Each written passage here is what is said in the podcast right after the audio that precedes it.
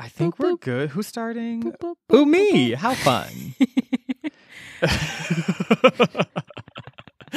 okay, so uh, let's start in three, two, one.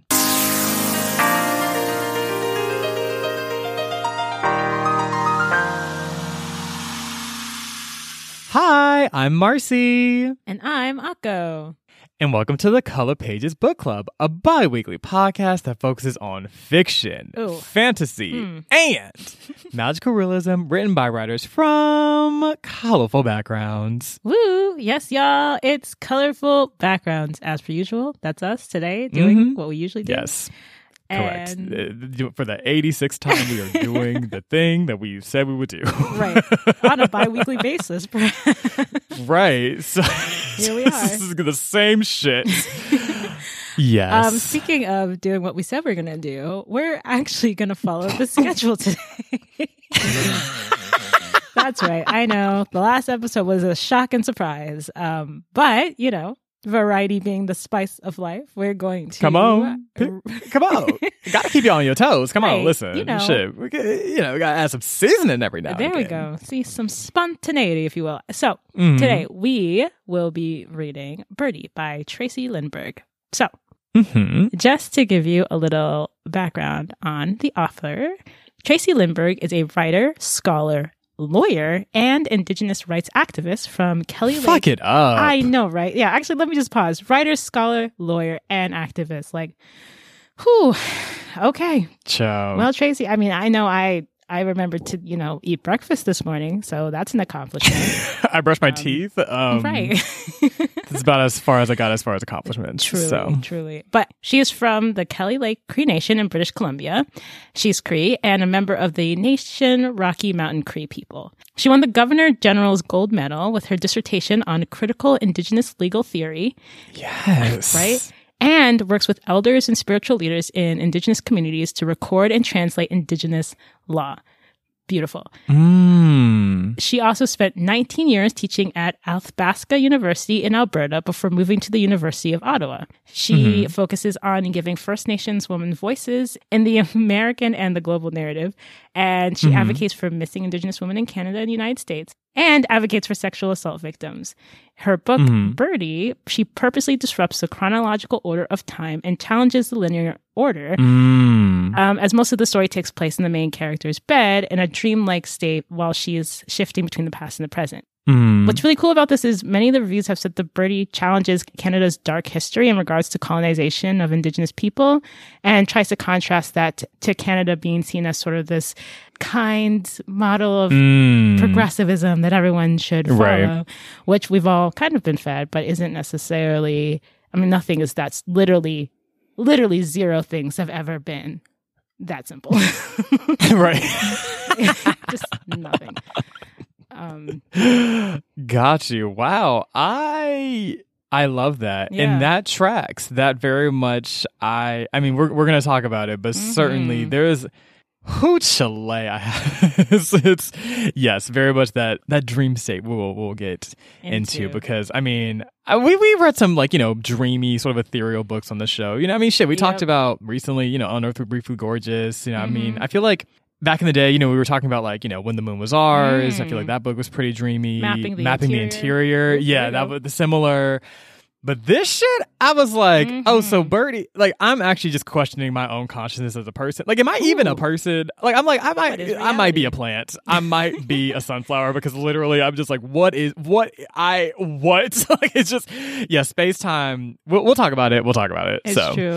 It's so funny that you say that. 'cause there's actually a book called The Vegetarian that we sh- we might want to read that actually um, Oh. has a different kind of. Anyway, that's not the point. The point is. Oh wait, that sounds really good because you know if you didn't know, I'm actually vegan, um, and I just feel like that really caters to me. Um, would definitely be interested. It actually has So- some kind of a, a, a conversation about that. Like, what does you know? Because there's a lot of vitriol that goes towards vegetarianism and veganism, Mm-hmm.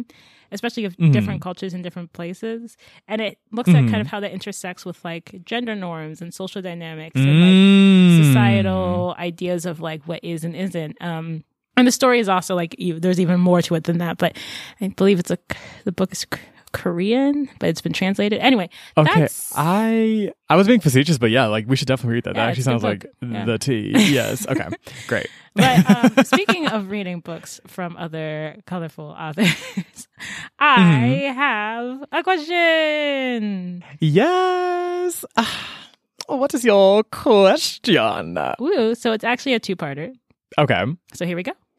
The first part Mhm. is, and you know, we talk about the mission of our show a lot. In fact, Mhm. we make a little snippy intro about it every episode. But hmm you know, Marcy, you and I are both Black Americans. You know, we're that hmm obviously Black American is not a monolith, so that means so many different things. But we Mhm. we actively choose not to just read Black authors, which we could, we really could. hmm Why do you think we read books from other authors of color? Mm. Oh, I love this question. Mm. This is funny. I feel like this has been a question we uh, talked about like Earlier? very early. I, I love that we're bringing this up because I mean, certainly that was you know when we were talking about like, you know making the show like you know that was certainly on the table something to that we were thinking about for myself there's a number of there's a number of reasons i think on the first hand i think it helps to i like not me literally forgetting how to say words like I, I, I think it's for me it's an empathy thing Mhm. i think for for myself it's one of those things where i acknowledge that like yes within blackness like to your point i mean there's like we a whole Truly. 800,000 million billion hmm zillion podcasts could exist and wouldn't still not be enough. You know what I mean? Like there, there's so much nuance and complexity even within blackness to, to be discussed. And I think that's certainly, I mean, that's, I mean, we definitely get into those conversations on the show as well. But I think for myself, I'm just kind of like, okay, like I'm very familiar with my experience as a black American person. Like I, you know, this is something, I mean, certainly obviously there's some uh, things I can learn, but like, you know, I think that for, being able to speak about something on the show, I'm like, oh, like I feel like I could, you know, speak. I mean, you, we could speak to our own experiences very sort of confidently and assuredly because it's literally, you know, our experience. Mm-hmm. Whereas when we, when I'm, t- when I'm speaking about narratives from from other communities of color, like you know, communities that I'm, I, I don't have that lived experience. Like I, I feel like there's in that it, it allows me to both build that empathetic muscle, really understand sort of the nuances of what's going on, just kind of get a better, on, honestly, picture of just what's going on when we're Yep. looking at sort of the global landscape of what's taking place. Like it's not like only like like there's so many different communities, right? So it's Mhm. like I feel like as as someone that you know works to.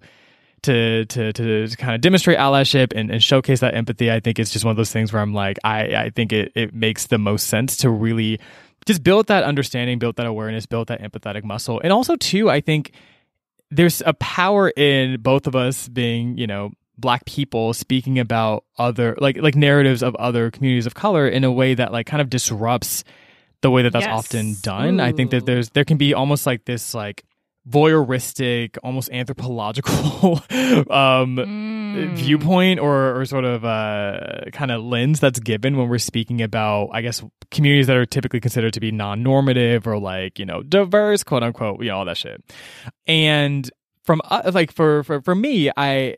I find that I mean not in every book that we read, but in a lot of the books that we read, like there's a lot of shit that I can actually relate to. I'm like, this looks very different from my lived experience, but like the idea that's being communicated here, very familiar, very Mm. familiar. And I feel like that there's just like a it's so funny. I feel like um my, my roommate and I were talking about this recently, but like there's just my I I- feel like there's a particular penchant and ability for for us as individuals, but also just like black people as a whole to to really kind of connect and relate in in ways that I think are really really Beautiful. special. And so so that's just kind of one of those things where I don't know, like I I'm like why not just hear more narratives? Like why not learn? Why not put Right. myself in a position where it's like, child, I don't know, I don't know any I mean shit, you y'all heard me during Master of Djinn being like, I thought Djinn was uh I thought P Djèlí made that shit up. And it's like uh, Miss Lady, did you do any do an iota of research? No? Okay, that's really interesting. But like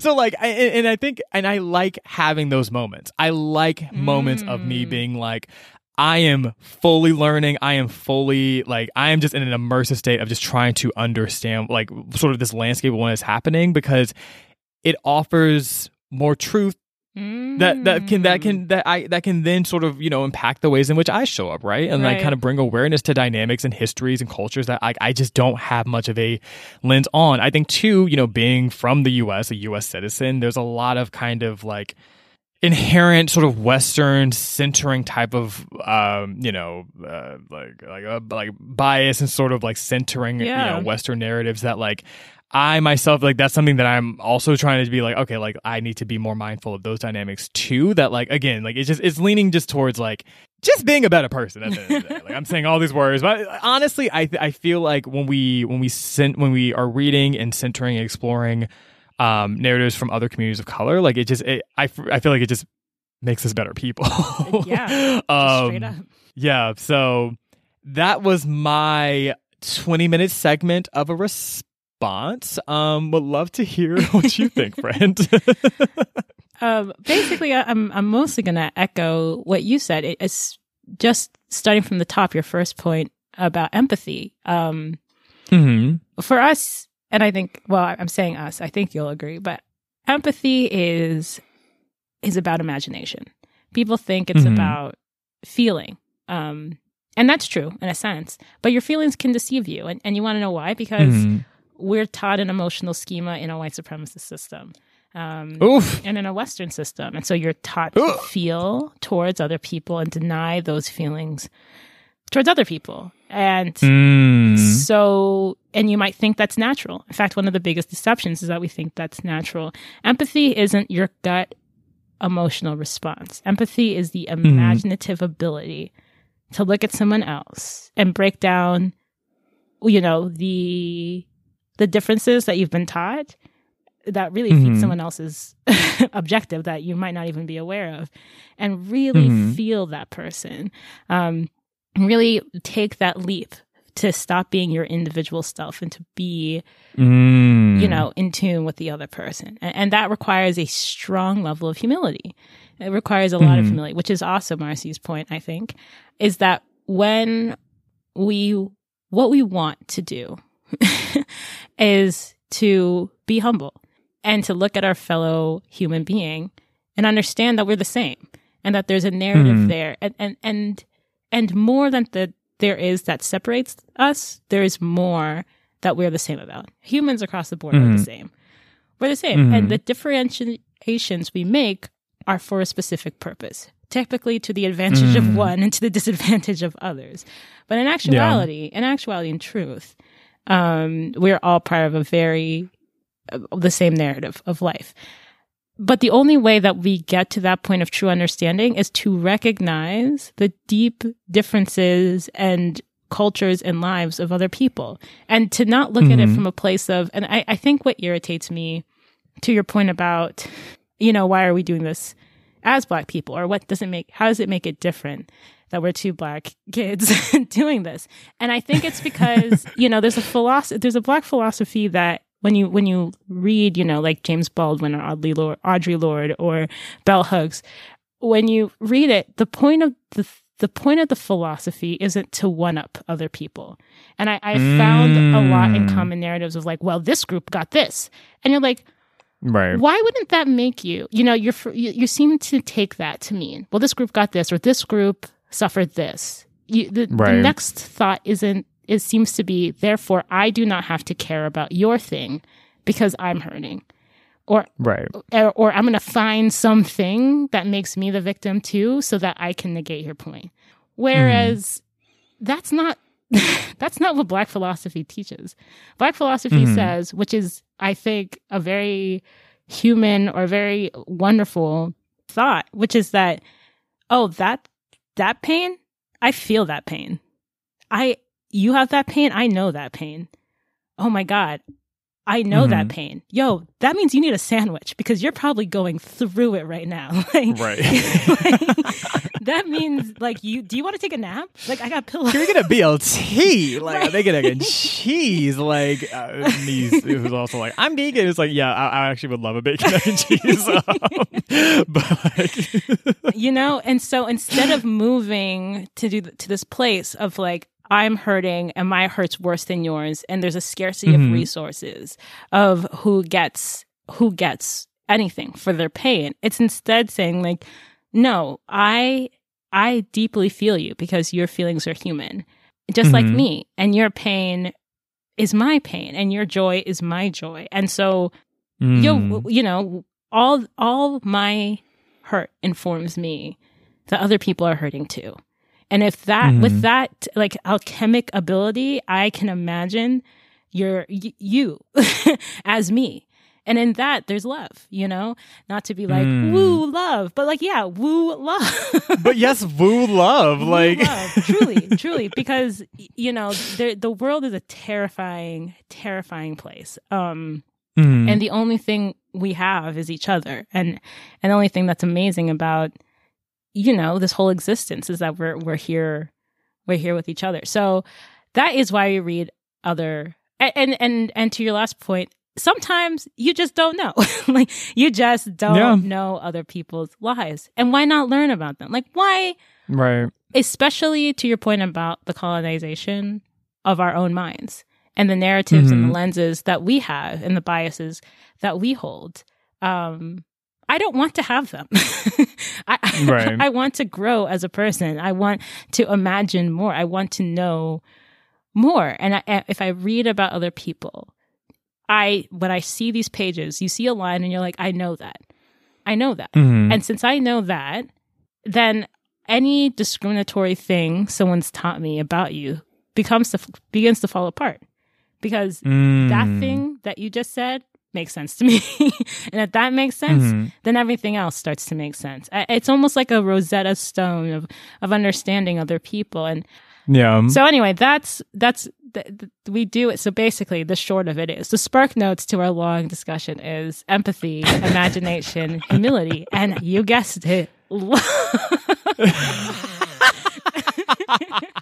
the listeners are like, I am sick of this shit. Are y'all serious? Love, okay. Really? Oh. but there's actually a second part to this question because we're about to humble mm-hmm. ourselves completely right now. Mm-hmm. Here you go. How much of so in school we me and marcy have both been to school and now we're no longer in school but how mm-hmm. much did you learn about native or first nation peoples in school oh uh-huh. my god um this response is going to be a lot shorter um yep i mean honestly i feel like this is an experience that a lot of people mm-hmm. can relate to but like not much if at all like yep. i mean it was kind of the narrative at least in like history and stuff like that. I mean, you know, we would do like fucking oh god, like I'm just thinking back to like late 90s, early 2000s. And I'm like, how do how how do any of us find peace? Um, no, like mm. for like Thanksgiving and shit, you know, it would be like this whole like we're gonna do this whole pilgrim like Indian thing. Like that was kind of like the there was like this ritual that we would do. Yeah. In like elementary school. I remember in history class, you know, learning about, you know, like the Trail of Tears and stuff like that. Um, and it was never, it was always like, that's like where the history ended. Like it was kind yeah. of like we were told, like, oh, yes, like they were indigenous people, they were like forced off their land. A lot of them were like, yeah, I mean, literally genocide. And then, uh, yeah, I guess the Civil War or something. And I'm like, what and like, like that was just sort of where it. that's like literally where it would end like we just like that was the only and it, it, was only in the framing of horrific violence colonization and genocide and then like there was a finality that was kind of like well and that's what happened to them and it was kind of like in a way to make it seem as though native or first nations people just like ceased to exist um and that's pretty much everything like honestly i mean like just keeping it a stack like that's yeah. kind of all i really learned, honestly. Yeah. Um yeah, what what about you? It's, look, same. Okay, America is very mm-hmm. very good at a continued genocide, and that isn't epistemological. Mm-hmm. They're like, we knew it. We knew she was, was going to throw. Them. We knew it was coming. we knew it. we knew it. But it's important. It's important because there's a mm-hmm. lot of ways to destroy a culture, and one of them is perpetu- perpetuating a narrative that is a falsehood and the falsehood mm-hmm. that we've been taught about indigenous people of America is one, there isn't one group of people. Okay, this whole the Americas right. in its entirety is made up of multiple different groups of people that span a lot of the borders that we artificially mm-hmm. created after the fact. You know, it's a whole millennia of history Yeah. that that the US for its own and, and Canada, the US and Canada for its own social gain has continuously tried to erase. To you, Mhm. they're failing because the indigenous people, and that's the other thing we don't talk about in the U.S. history is the um, indigenous civil rights movements that many people have done throughout the years to reclaim, you know, Native American history and Mm. lives and stories, and advocate for themselves against the government. And none of that is, you know, they talk about the '60s. That's completely erased from the narrative as well, and it's it's the first time I really took a class on Native American history was in college, um, my sophomore year of Mhm. college. And my teacher very astutely pointed out, he was basically like, choose one group of people. I ended up choosing the, the Lenape Indians Mhm. to study and just learn the history of because and the more I learn the history of one group of people, of course, I have, I'm, I'm West African. I have my own tribe. So I know one group of people has enough stories and myths and cultures and, you know, social dynamics to fill Mhm.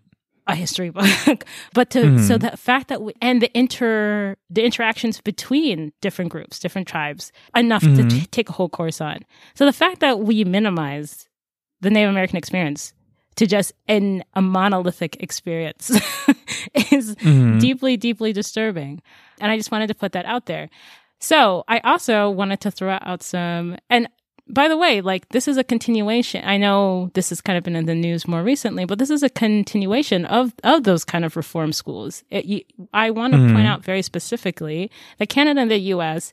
have actively tried to erase the history of Indigenous people through forced adoptions, mm-hmm. through these reform schools where people couldn't speak their own language. They could, they had to cut their hair. Mm-hmm. There was multiple amounts of physical and sexual abuse, forced um, conversion into different religions, all under this guise of mm-hmm. quote unquote civilization. I mean, and people obviously are advocating for this now and asking for reparations now and asking for apologies and forcing the government to to be honest about its terrible behavior. By the way, this story takes place in Alberta. The last reform school in Alberta closed in 1996.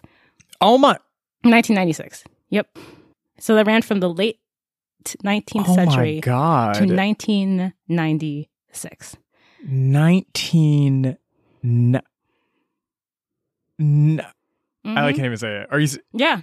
Me and That was like, Marcy like were 25 born. years ago? Yeah, we, we were literally alive. Like Jesus. So just remember, past is never past, and you know that that's why we do this. This is part of the reason we do this. Also, I, I just want to focus on this for one second to say we really have to think why we're not learning this history, and I think we need to make Mhm. a concerted effort to learn more because this isn't the history of no one. this is history of Mhm. people. this is history, Right. and we can't just erase a whole group of people and think you to have the arrogance to think we don't need to know and and Mhm. it, it is disturbing and we need to be really careful ab- about that because i think this is one of the biggest erasures in america and it, it, in the the americas in general and it really worries me Mhm. so okay one podcast is the secret life of canada which basically talks about a plethora of things but it focuses on um First Nation people in Canada and their rights. And then Media Indigna, Indignaja, Indigna. Media Indígena? Indígena is like how you say indigenous in Spanish. I don't know if it's like Oh, that might be it. Oh my God. Well, I'm fucking it up. MediaIndigena.com. And they have a lot of cool episodes as well. Oh my God. Look at us just being ignorant on the podcast. But no, we. we're coming from a place of humility and, and wanting to know more and and and kind of just uplift these stories. So we're gonna keep doing it. We're gonna keep going through and get excited because we're about to do a summary of this book. All right, we'll see y'all in a second. yes, see y'all in a bit.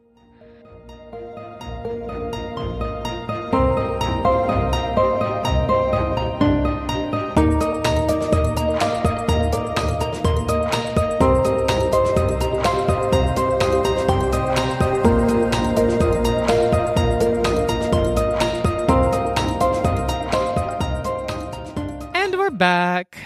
Woo! Yeah. So so now I guess we'll get into part one of the summary.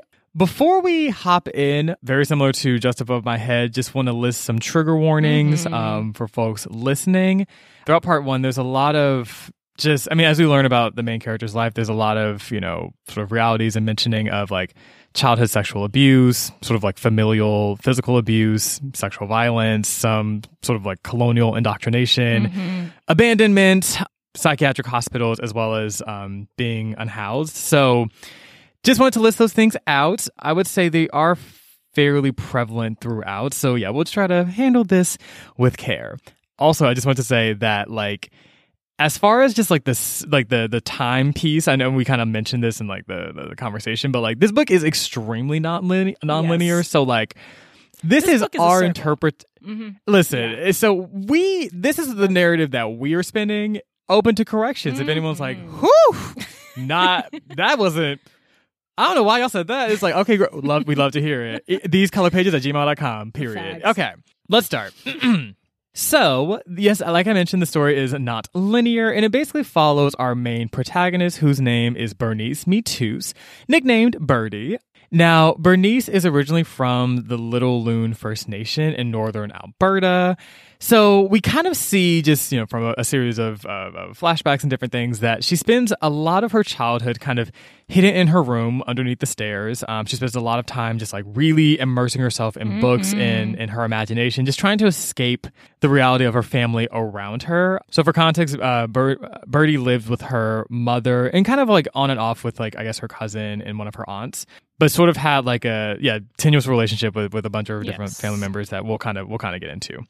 Now, as Birdie gets a little bit older, she lives little, she leaves Little Loon and she finds that she can kind of enter sort of like a like a like a disassociative Mm-hmm. state um, called shifting, where basically she kind of just like becomes invisible, sort of just travels non-linearly throughout her her own memories. The descriptions of like how she shifts and sort of the the like the I guess liminal spaces in which she is shifting and kind of almost like these uh, resting points in between is really really interesting. Highly encourage folks to read just for those alone. But um so we kind of see that this is this is something that she that she can do. Now, the actual like literal like okay on page one, the, so the story actually begins. They're like, wait, so what the fuck was all that? And I'm like, yeah, yeah, yeah I was just setting context. Anyway, so the story actually basically begins with a prologue um, that's basically told from uh, Birdie's mother's perspective. Her name is Maggie, and then from the from the flashback, we basically are seeing um, like a little experience where, where that Maggie had when she was pregnant with uh, with Birdie at the time. And so after that, the story shifts into sort of Birdie's perspective. Um, so at this point, she's and there's a bunch of shit that happens before this, but this is the thing that we're introduced to. she It's she almost like the arrives book to starts in medias res.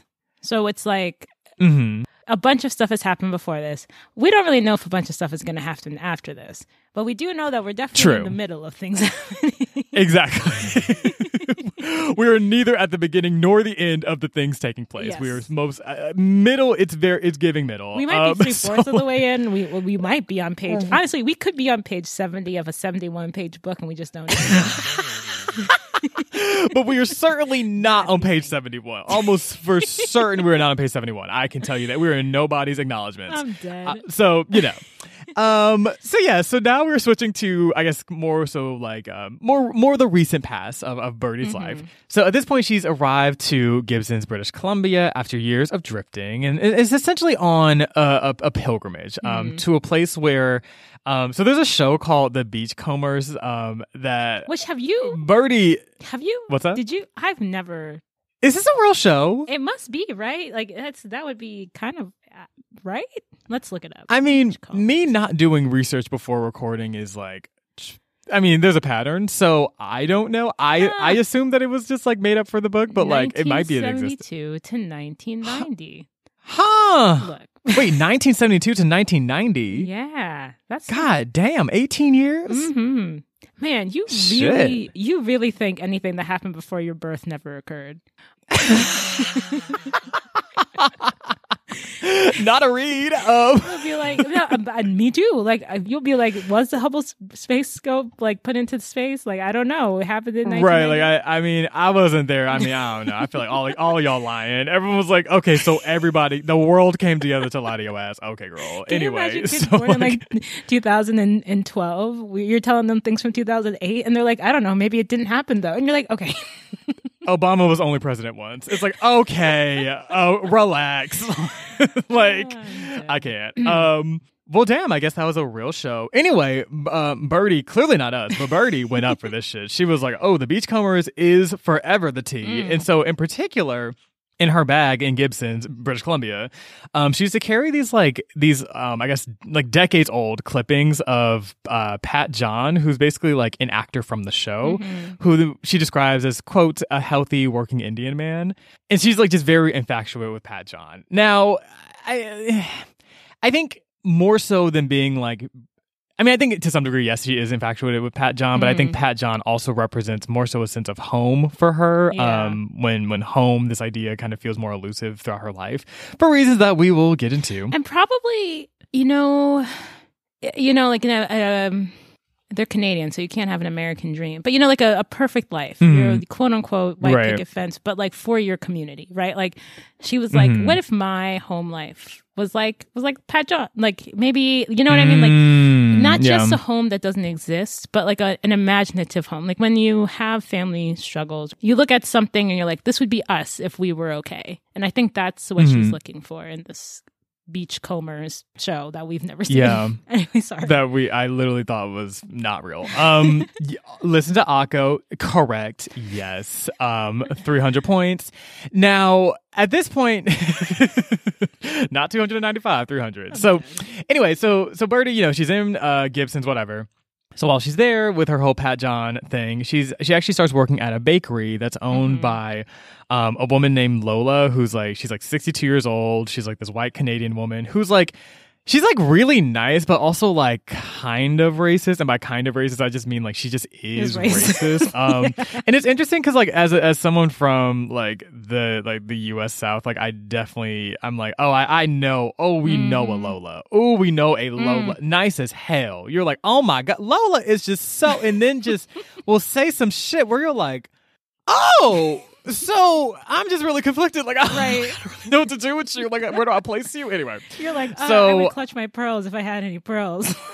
exactly. Yes. But like you, you're the one who wearing pearls right now, and I, I still like them. But like, I don't right. I'm conflicted. It's anyway, very, anyway, so Lola just, I, we, we want to root, but uh, yikes, the racism. We, it's a chop. Mm-hmm. Anyway. So after she starts working with with Lola, you know, she she gets some news about her mother's death from her cousin Frida. And after this, like she kind of like becomes really grief stricken. She tries to like just you know cope with the grief mm-hmm. um, with a lot of just like you know kind of more chaotic drinking patterns. You know, she's having a lot of like uh, these sexual interactions that like aren't the safest like just you know try like just mm-hmm. trying to numb the pain of the loss and the yeah. trauma of her youth just like trying to cope with like yeah just these these different um mechanisms and so soon however after this you know her like disassociation, her drifting really starts happening again, and she finds herself more and more outside of her body to the point where it's taking over her life most of the time. Yes. Like she's mostly in this type of state. Yeah. Yes. Marcy did a great job with this first half.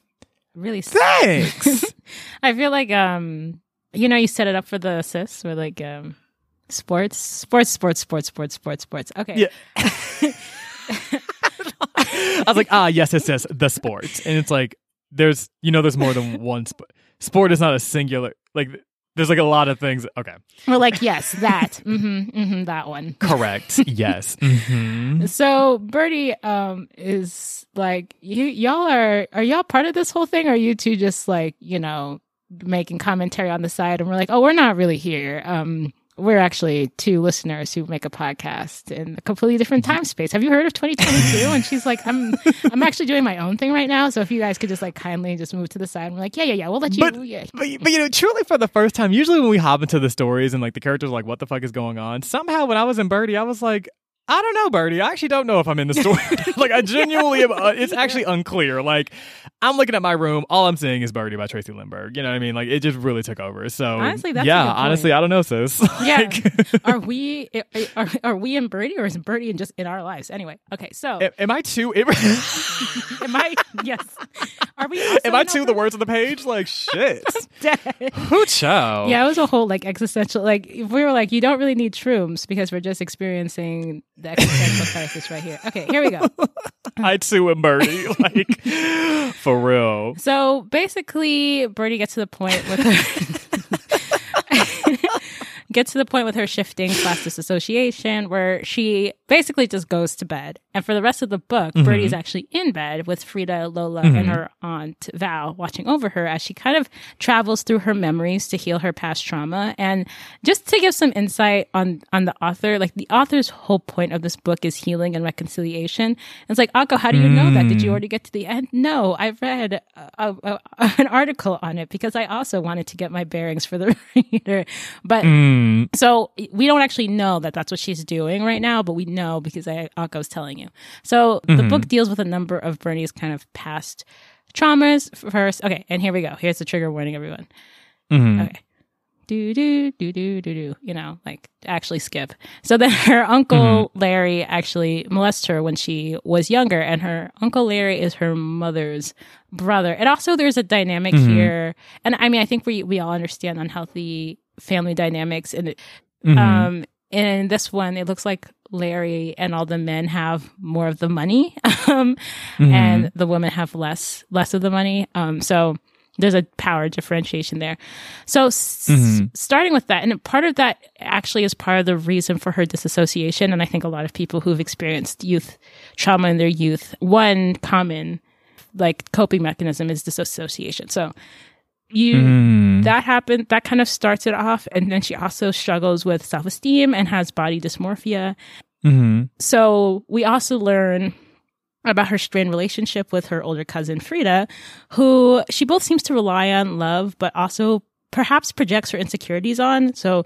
frida's mm. is, is skinnier and mm. smaller and i believe that birdie is also mixed as well and so yeah she has a feeling of being an outsider and gets this feeling that Frida mm-hmm. more belongs. But also underlying all this is a deep understanding from all of them that whatever kind of disagreements they have between each other, to be frank, like the network of women is the only one they really have to rely on.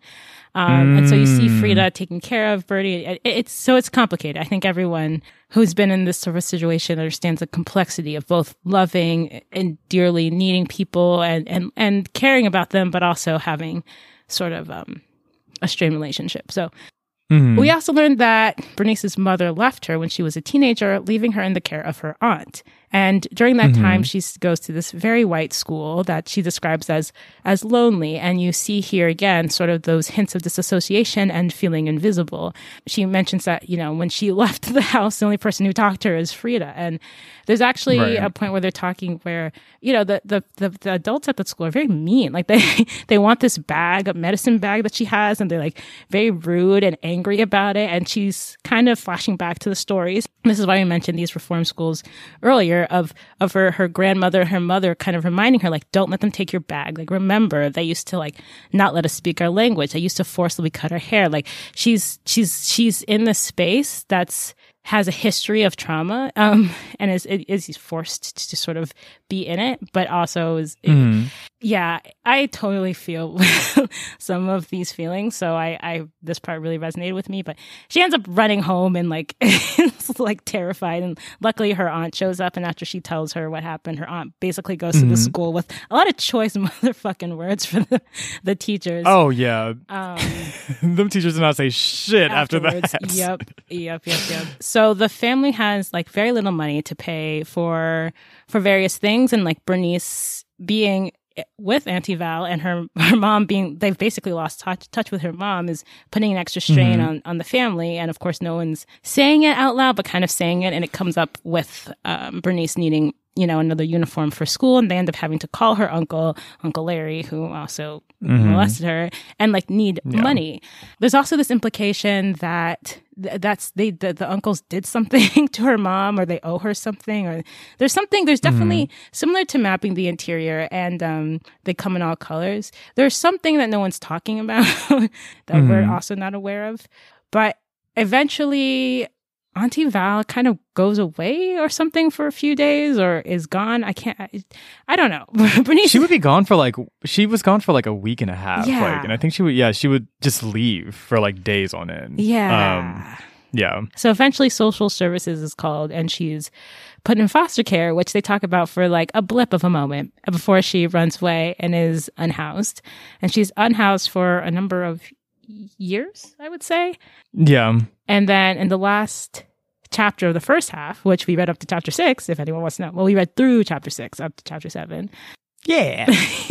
Someone calls the fire department on her and she ends up in a mental health institution. Yeah, I yes. I think I have that right. I think that's the I think that's definitely yes, that definitely is Okay. the order. Yes. cool. Yes. hmm Um, say say it with your chest marks. Yes. hmm That's correct. Look, y'all, the story really is it's uh, and we love well, I love nonlinear things, but even for me, it took me a second to like get my bearings on this. Not in a bad way. That's not necessarily a criticism. But you know what, Akko? Mm-hmm. You know would be a good time to tell people what you thought about the book in the discussion section, which is not. All right. We'll see you soon. See you on a bit.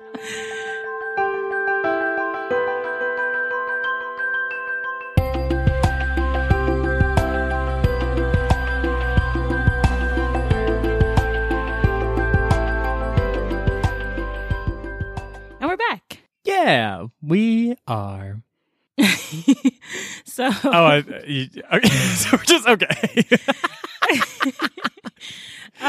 Everyone's like, God damn it, what is happening? Um, Oh man, sorry. I was like, Ah, yes. I think I was waiting for another part, and you're like, no, the sentence is over, Akko. And I was like, oh my bad. The period of the sentence is looking back at you like, right. oh sis, I'm I'm I'm already I'm already in my Uber. Like I'm I'm, I'm out of here. Like, we done. Um, so like, Oh man, you know when you like reading something and you like read it and you forget like there was a period there, you like read over it, and you're like, wow, I just changed the whole tone of that sentence, and you're like, well, right. you know. Anyway, so thoughts and feelings. Okay, speaking of structure of sentences, haha. Oh, look at that listener. no, but They're like, okay. They're like, I guess, sure. we'll, we'll take count that as a transition. we'll take it. Uh, seven. Like. You know, I was like, anyway, okay, let me not go into another tangent. I was so what I really what I really like about just the structure of this book, each chapter Mhm. kind of starts with a Cree word, and this Mhm. in an italics, like kind of a description of of the word and the sort of poetic phrasing about things, and then Mhm. what is really kind of the author to do for for us who don't speak Cree is is she tells us what the words mean. Um, Mhm. Which is really cool and I, and I really liked that and I appreciated it. That's kind of how each chapter starts. And it's told in a stream of consciousness, I would say is the best way to describe this book, in a kind of Mhm. ethereal dream like state. It was actually really interesting when I started reading it. I don't know, I think I got like two pages in and I was like, this was before anything happened. I was like, hmm, this person's disassociating. And I was like, Oh wow. yeah, because the reason, Mhm. so for anyone who does disassociate, it's really funny. There was this like GIF on the internet, or I don't know, it was a, something someone wrote that was like, oh, you're saying like someone who disassociates. Here's what like the definition of disassociation, and goes, oh, so that's that thing, and then like goes back to playing video games. So I've like it's it's one of those things that like um if it happens to you, you're like, doesn't everyone do that? Yeah. So, so it's written like when the dreamy etherealness, it is partially just kind of dreamy and ethereal, but part of it is written kind of the way you, with that sort of um, lack of tactile, unreal feeling that you get when you're disassociating. And I, I think, I think the author writes it really well. And I think the author writes it I, I I really appreciated it because I don't actually see that Mhm. many books that are written with that. Um, Mhm. they, they just don't exist, you know.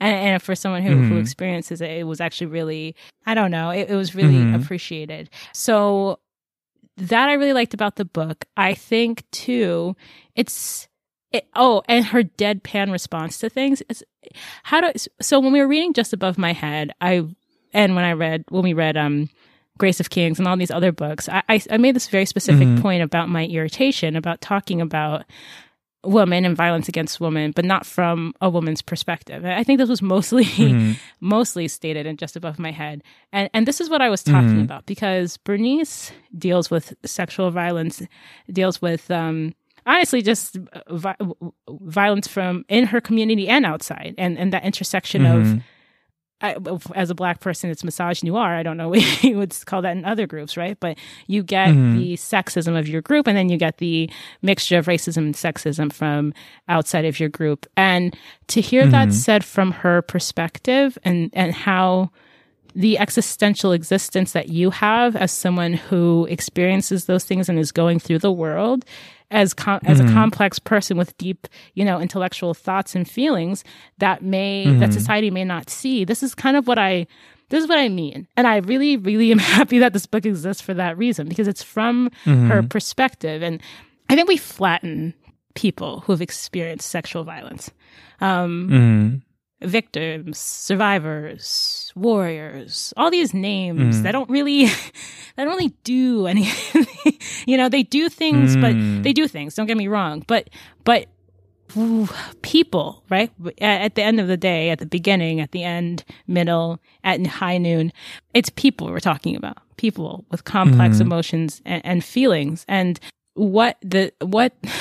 How do I explain this? What happens to you has to be reckoned with, however you're going to re- mm-hmm. reckon with it. And that's an experience.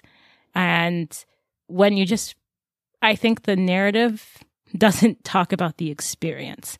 And this mm-hmm. book talks about the experience so that you have to feel it. And and the thing about it is it, it's not it's not a linear one. you know, you have a lot of mm. survivors talk about this. It's not a linear experience. It's it's it's here and it's there and it's everywhere and it's so many things. So I, I love that. I really, I really think it's brilliant in that way. Um, I think if, if you sit with the book a little bit, it's difficult.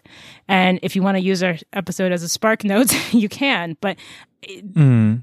it's best to read it and experience it. Um, mm-hmm. yeah. So anyway, those were my first initial thoughts. What about you, Marcy? I, I love that. There's so much, there's so much there. Um, you know, I, I, I love what you're talking about as far as like the sexual violence piece. Um, there was a passage that really kind of called out to me when, um, like, so when she started working at the bakery, when um, Bernice started working at the bakery, like, there, it was like early in the book, like she was she was like cutting something, and like she had this thought of like, you know, when she was thinking about her uncle Larry, she was like, you know, what would have happened if like, you know, I had this knife back then? Like, you know, mm. how how would things have shifted? And then, you know, she was like, oh, better that I not, you know, dwell on this too much but every night she still sleeps with like I'm not sure if it's that same knife, but it's a similar knife like underneath her pillow. And I'm not sure if that's in response to like what happened to her or like just other incidents that took place after. But like just I, I feel like to your point around the way in which the violence that Birdie experiences, you you kind of see it, it, it you can tell there was a lot of intention and thought around the crafting of her character and to also communicate just through how like you know her thought patterns how she shows up that this is still something that like is going like like she's still working through like mm-hmm. she's still mm-hmm. trying to to understand she's still trying to to navigate like and i definitely to, basically i'm agreeing with you i'm like i appreciate the fact that like there's a lot of care going into it and that it's not just like oh like this is a traumatic thing that happened, but then otherwise the character is just sort of like whatever. But like you actually see the the impact of this on and on how she shows up, and like there's um yeah, there's just there's just a care that's kind of brought in into that. Right. But um, but without like denying her humanity, you know, like exactly without flattening. It, it, that's mm-hmm. I you know it's sorry I'm this book. Th- there should be more books like this, but there are so few. like this. Mm-hmm. It's it's frustrating. Okay, back to you. Sorry. Yeah, no, you're good. You're good.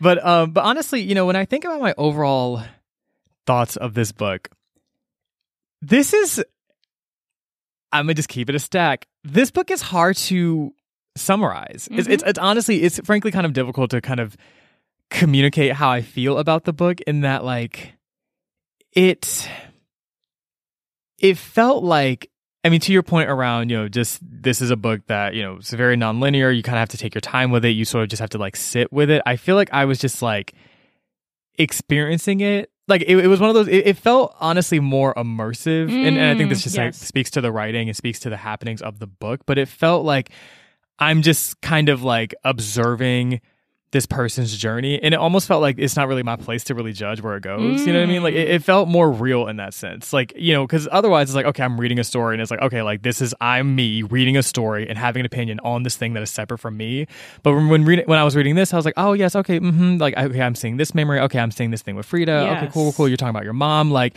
I just felt like I didn't really have. It's like okay, cool. Like I'm just observing. Like I'm just I'm here. I'm sort of experiencing this like i mean you obviously you're the one doing it but i'm just sort of like kind of bearing witness to that story. In the same way that like you know if, if someone were to tell me their life story it's not my place to be like eh six out of ten. You know what i mean? Like it's right, just like it's just right, like oh like right. this is just your story. And so i feel like there was an immersion of the writing and like how this was put together that kind of made it so that like ah it's like I like looked up and I'm like oh I guess I'm at chapter seven. I guess I'm done. Um, yes. Um, I don't really know what to say for the show. You know, like I just I just felt like I experienced this this thing which I think as I'm communicating that out loud I'm like oh yes I think that speaks to again like yeah just the the power of it.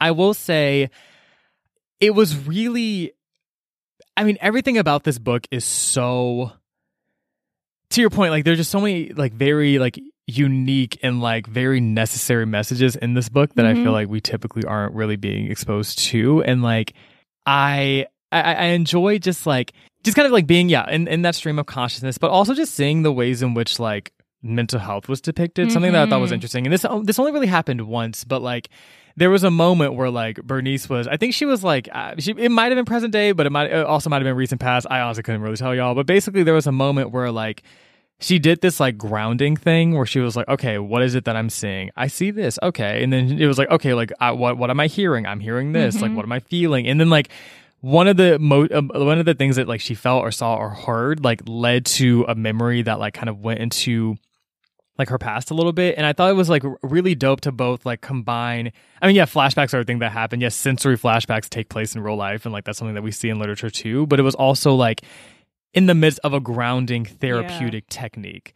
So it was like it's like small things like that where you really see in which the ways in which like her past and like you know kind of being in like you know this psychiatric hospital and all these different things impact the way that she's moving through the world mm-hmm. and also impacts the way that she kind of recollects her own life and like I just the like things like that I just felt were so I don't know, just like just I don't want to say cool because it's like oh that was so cool like like bitch what but like it's just like it just it felt very like very intentional, very um you see there's a lot of detail in this that that I feel like just is depicted super super well. Yeah. Um so yeah, I'm rambling, but like, you know, no, no. like TLDR, it's I fucks with it, but yeah, it's just it it, it feels different from like yeah. truly anything I've ever read. Not even just on the show, but just anything I've ever read. It's true. Read like period. so so yeah. I really I like I like, I think cool, first of all, is a fine way to describe it. It was really cool. yeah. Like, it, yeah. But it, because it was a positive thing that was mm-hmm. like novel that you were like, I value this highly. Instead of saying all those mm-hmm. words, it was cool. right. True. Fair enough.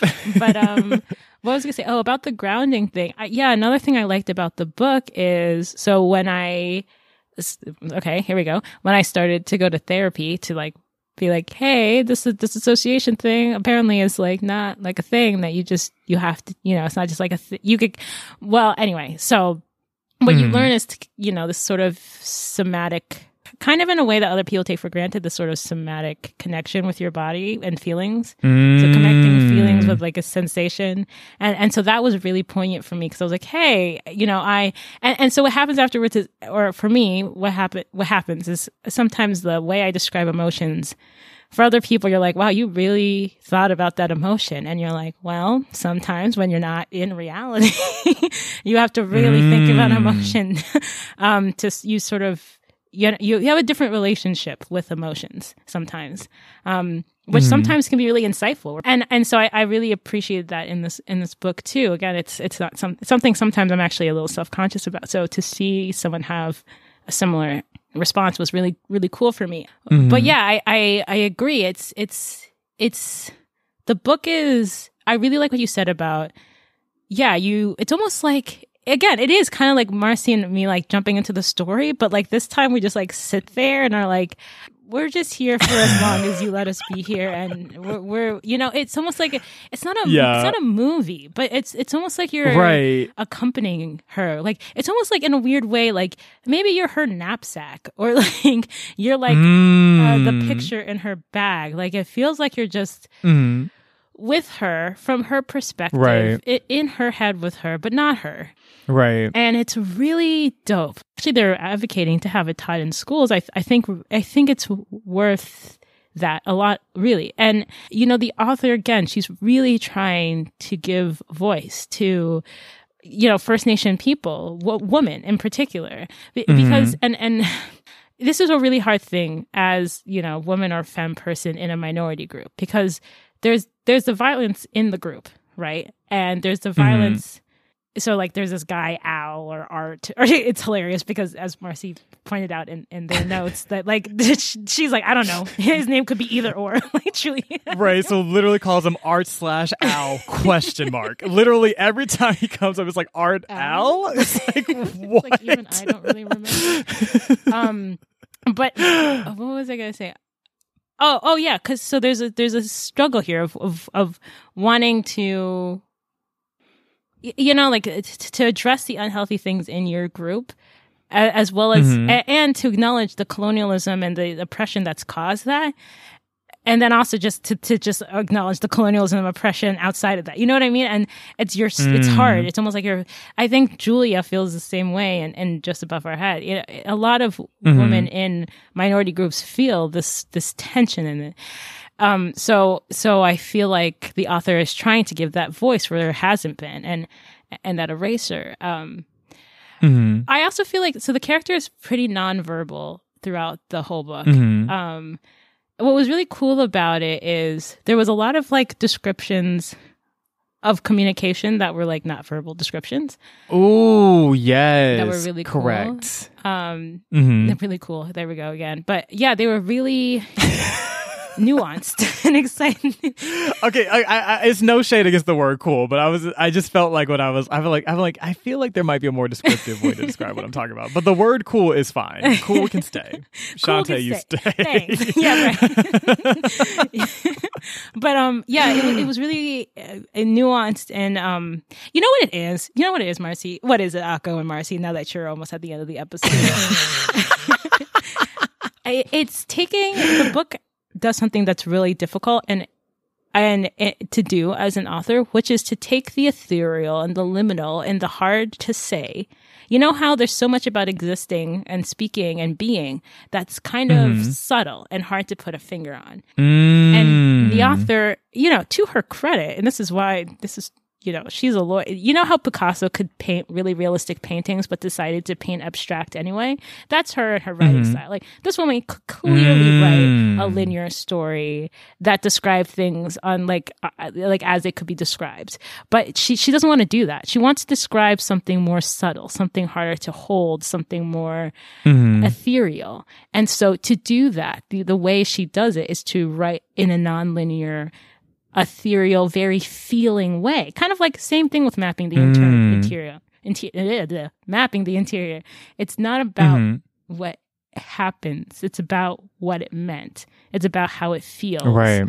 It's about the experience. And and this style is very non non, you know, um, majority culture. It, anyway, so look at me and Marcy just trying to explain the book. I think we really anyway, I I really like this book. I like it a lot. And I'm Same. I'm hoping hopefully at the end we'll have like a more you know, concrete uh, um we're like feelings, feelings. But but seriously, we we hope we yeah.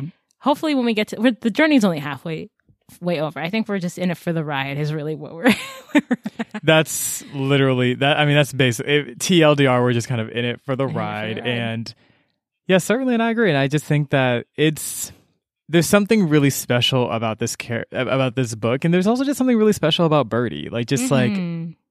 I don't know, just just seeing her monologue, seeing how she how she communicates. Like, there's such a it's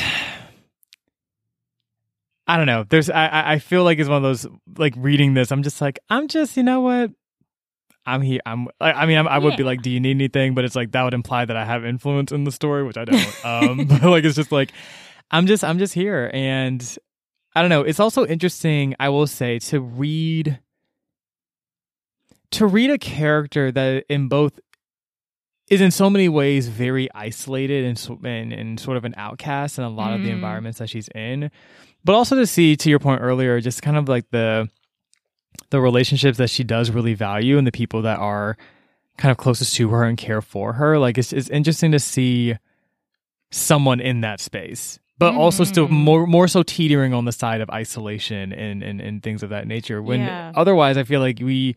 I mean, a lot of what we read is like you know we see people sort of in community with their family. Like you know, mm-hmm. there's like that. There's like that kind of base like oh like i have like a little little little group or whatever. But like with her it's kind of like i mean yes she has that group but it's also really complicated and like mm-hmm. also kind of causes in itself a lot of trauma and isolation. But like and so she does in a lot of ways experience you know like being an outcast especially with people seeing her dissociate in public and like being rude as shit as they respond to that.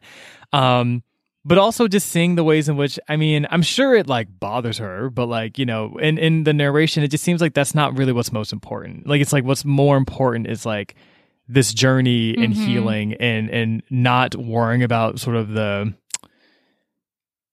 social yes. I mean, actually, mm, I want to be careful how I say this. Like, I don't want to like center like a, I guess like a neurotypical ideology here, but I guess kind of you know overly burdening oneself with like social niceties and and and like I don't know, like or feeling that like adhering more so to that code when it's like that's not really what's important yeah. right now. Or you know, and and what's really cool, you're right. Deep deep down in her is a sense of self.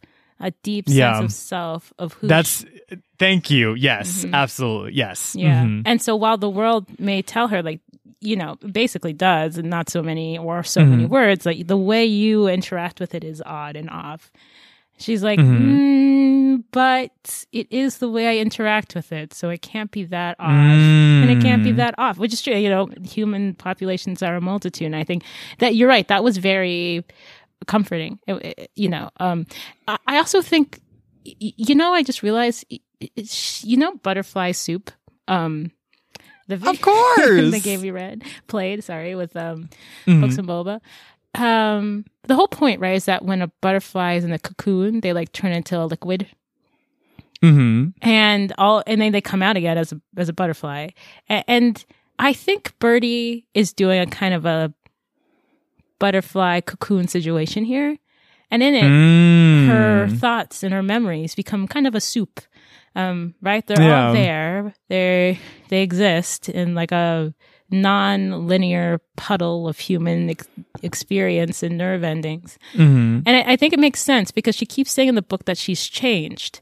You know, she's like, and I've changed. Mm-hmm. And and you and this maybe might be a question for next time, but you know, what does it mean to change? And what does that feel like? And what is that process? You know, mm-hmm. we talk about phoenix rising from the ashes, new leaves. Mm-hmm. But the process of changing of of in this story, it sounds like healing or reconciling your past with your present. Mm-hmm. Yeah, it's one that takes an emotional toll, and it's one that we yeah. typically as humans don't really do. We're like, just keep going, mm-hmm. don't think. um, right. So anyway, I I dig this book. Did you have any more thoughts, Marcy? Um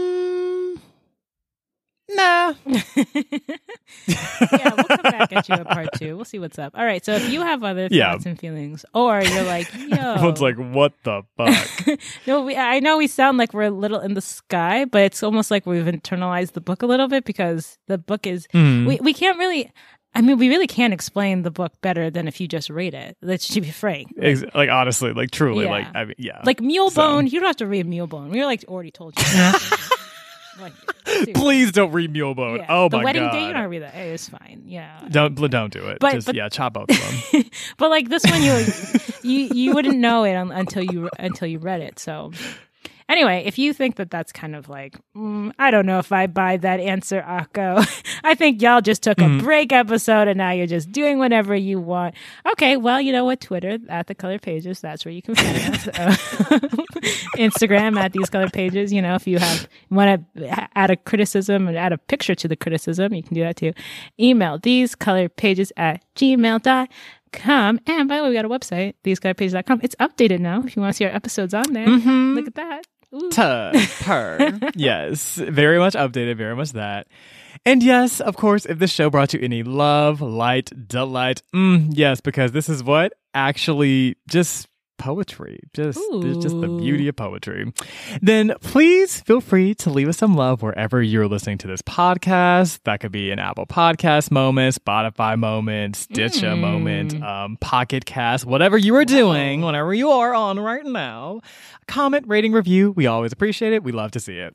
Also, if you enjoyed this episode and you know there's just someone in your life where you're like, you know what, what you need right now, um, people soup. Then like, yes, whatever you got from this episode, just like, just send them the episode, and then just you know maybe maybe go to your local bookstore and purchase this book. Yeah. Um, go to your local library, check out this book, find Mm-hmm. the audiobook somewhere, and just enjoy it with us because that will actually help our community to grow. Look at gr- talk about change. Look at change. We actually offering an actually helpful next step that would actually help to support our community instead of telling you to like dive into the deepest oceans, um, go to Antarctica, play with a penguin, you know, whatever else. I mean, that also we love that. We love that too. Anywho, next time, all we're going to be doing is basically just finishing um, part two and getting to the rest of Birdie by Tracey Lindberg. But, but Yes. between now and then, Akko, is there anything else we should leave our listeners with before we head out? No, just until we meet again, remember to Stay colorful.